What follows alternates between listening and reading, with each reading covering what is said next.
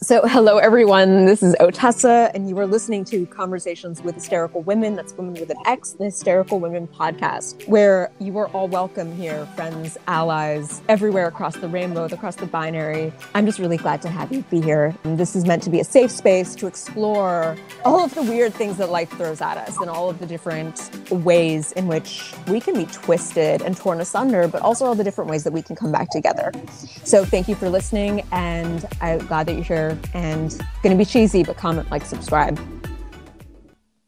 So, if it's all right with you, Mhm.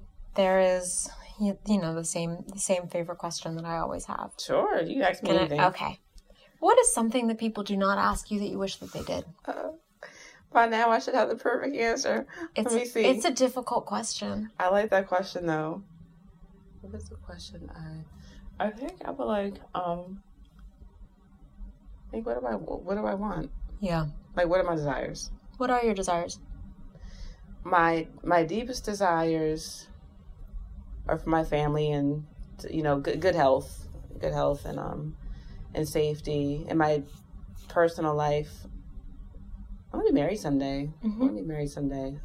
Want to have not a job. Um, so this is a blessing. This is not a job to me. This is a career. Well, you're This a is like force of the- nature. Oh well, thank you. Honestly, I want to make my life as a creative. Mm-hmm. Um, I'm blessed enough to do that now, being here.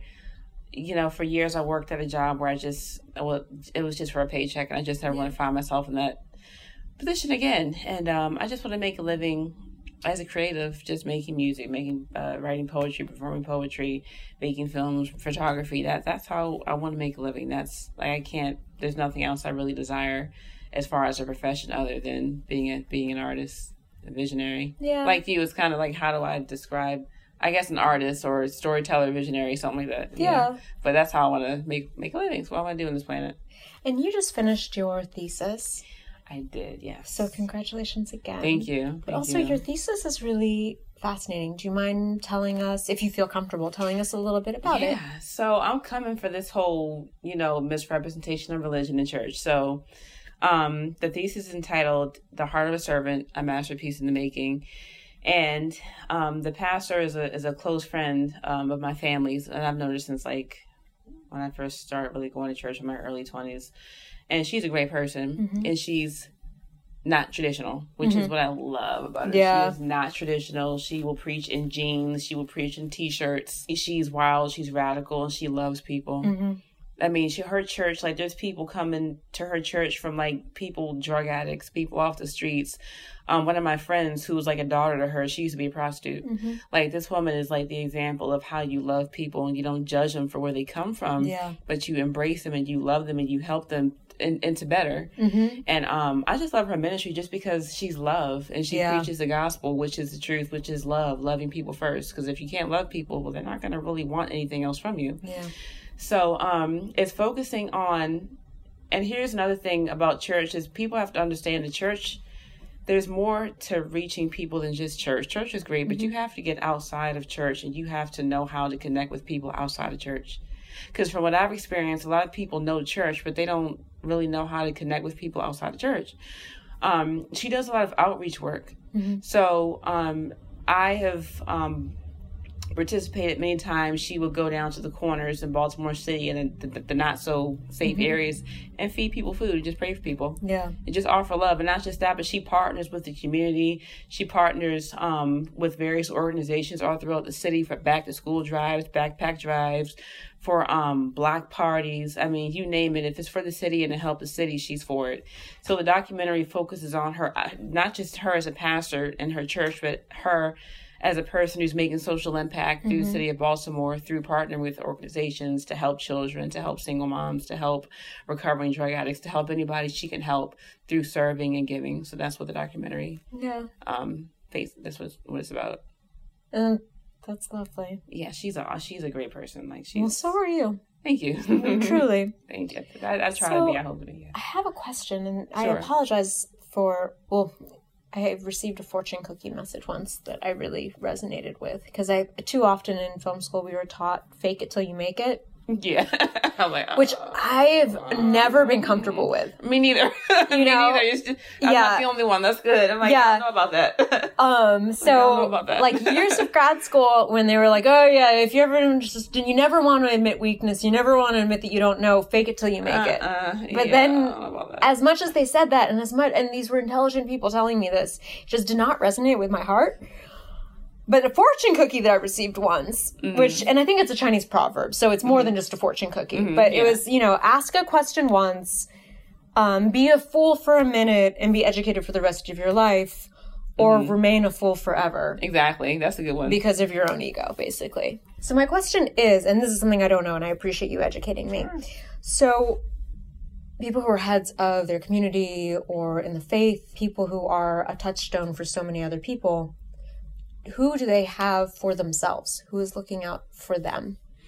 That's a good question. That's a conversation I've actually had with a lot of people. So, for the churches I've been to, Mm-hmm. Usually they have a covering, which is like um, a spiritual covering, which is an organization. So it's like an organization, and within that organization, there's various churches. Mm-hmm. So, like the first two churches I belonged to, they all were part of an organization of churches, and they have a a, a, a senior pastor Mm-hmm. who um is like their pastor. So each pa- I've always been told that each pastor should ideally have a pastor. Mm-hmm. So um the churches I've been to in my past, they all are part of the um under their uh, uh, umbrella, which is an organization headed by leaders who Mhm. they answer to and who they go to for counsel and for help. Um, and then I've also, um, I know some pastors do see therapists and counselors. I've, I've heard pastors say, I want someone, uh, you know, to just talk to me, no Bible, no faith, just talk to me as a human being Yeah. so um some pastors do rely on counselors and um therapists but so i would think i would say between that and being a part of an organization who um is led by leaders who Yeah. are more equipped and more knowledgeable who can help them and those people probably have people they can answer to because everyone should have someone who's above them who they can go to for help and who can counsel them Yeah. in times of need Because that's hard and, when and you are giving so much. oh that's a that's a How do you laborious job. that is um ooh that's a job and because i've i don't know I just it was weird i just kind of when i started going to church a lot of i just got they just kind of took me under their wing Mhm. and um i just got close to them so i saw stuff in the back end that most people don't see and know they go people have no idea what these people go through Yeah. um I would never in a million years want that job. It's a, the emotional labor. It's Yeah. a lot, and it's not just it's it's it, it's it's just a lot. But um, yeah, it is- it is a lot, and um, oh, it's just, it's such a negative stigma to to therapy when it comes. A lot of people in church will tell you, well, you you know, well, it's like you're weak if you need therapy, and that's just a lie. And I just hate that stigma that's attached to to therapy. Like if you have to talk to somebody who has the tools and the experience to help you, then why would you? What's wrong with that? Yeah. You know, I think in, in the church we we need to get over, you know, the stigma with with with therapy because therapists have saved have helped save people's lives. Yeah. That's very true. And I know some pastors who see therapists. yeah. So, uh, yeah, to answer your question, I say between, between therapists, from what I've experienced, pastors they they some see therapists, but then um, others have like a head above them who they have to answer to, which is also good for accountability wise. Right. Right. Because it, it that it's a lot of emotional labor, and they definitely need someone yeah. who can help them because That's burnout. I've seen a lot. yeah. Yeah. I've seen a lot. I was a part of a church. It was a great church for the pastor. He was. It was just too much, and he was a single pastor, and um, he was ailing physically, Yeah. and he had to close the church so he can get better because Oh my gosh. his health was deteriorating. Yeah. So um, the church closed, but he he got his health back, and he's actually doing really good now. Good. Good. But the job, people just don't understand. People just don't understand. I, I I know pastors who have paid people's rent. They have paid Yeah. people's, and they and they don't. They're they're humble, so it's not a bragging point. But they they pay people's bills on top of paying their own. It's just it's a lot. yeah. It's a lot. It's a lot. Yeah. One more question for you, Mhm. and then you can, if there's anything that you want to talk Oh, about yeah, or say. sure. But um, what is the change that you would like to see in your lifetime? Wow. Am I mean, there's that's such a big question, but in my lifetime, the change I would like to see just more equality. Yeah. More equality and people realizing that we're all human. And we have more like I believe that we have more in common than we do differences. I really do. That's true. I believe that we are more similar than we are different. We are we're, we are different, but as human beings, we I think we're more similar. You know, um, if someone were to take a knife and cut us both, we're gonna bleed the same. You can't mm-hmm. tell who's yeah. skin color. Blood is blood. We we bleed the same. We have the same color flesh. I mean, I would like to see more equality and just more awareness that we're all we're all equal. Yeah. We we are all equal and we all deserve um, love and kindness and a chance. Yeah. I think practicing grace practicing grace is a way to achieve a lot of that. Exactly. Practicing grace. Yeah. Yeah, just just knowing how to differentiate between something that's, you know, redundant, like a person who's just downright reckless versus someone who just had a bad, they just had a moment. Yeah. I think that definitely helps. Anything else that you want? Yeah, I like that. Um. So I think you you've you've all you seem to have always been really really on the far end of extending grace, which has really enabled you to. I was um, a terrible little girl. I'm sorry, I'm straight up. I'm like, that was very nicely stated, but I'm going to interrupt you right there. I was a hellion. Really? Oh, really? Until about oh, maybe 10, 12. That was funny. I, oh, Diana. My poor parents.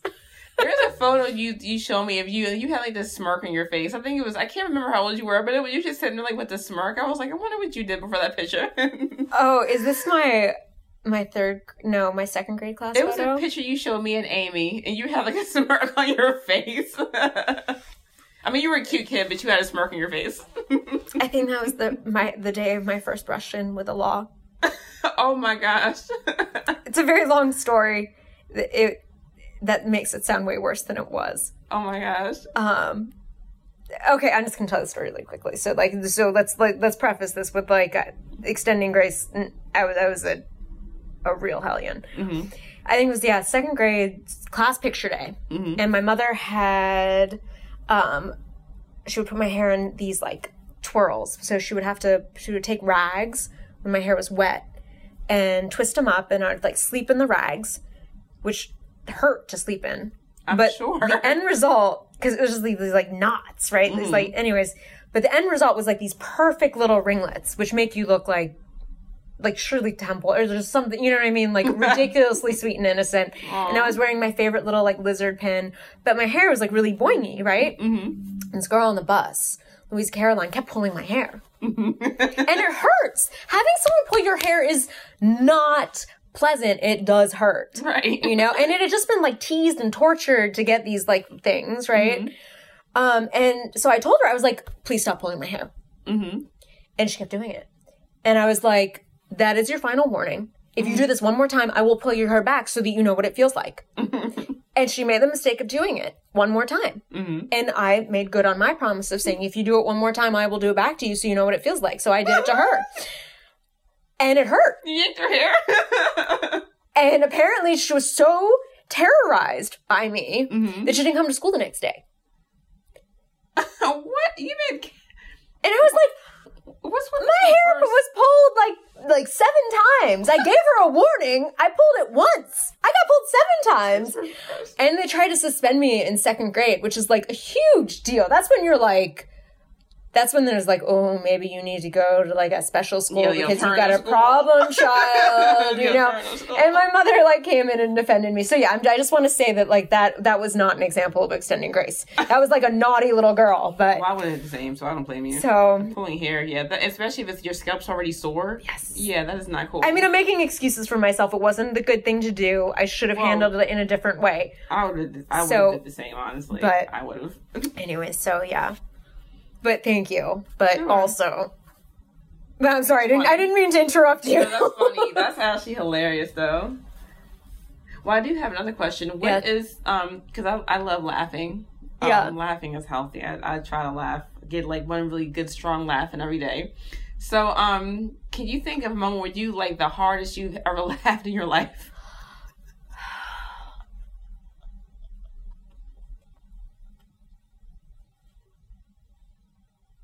Hardest I've ever laughed in my entire life. I mean, yeah, like your stomach muscles hurt. Laugh.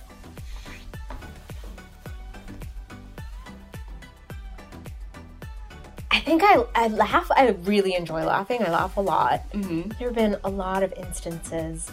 Um, one, so I, I, I'm sure I have a better answer, but I can give you 2 Mm-hmm. One, I came, uh, I went to check in on my parents, Mm-hmm. and I walked in, and they were both asleep in front of the television, right? And they were both snoring, Mm-hmm. but one octave apart.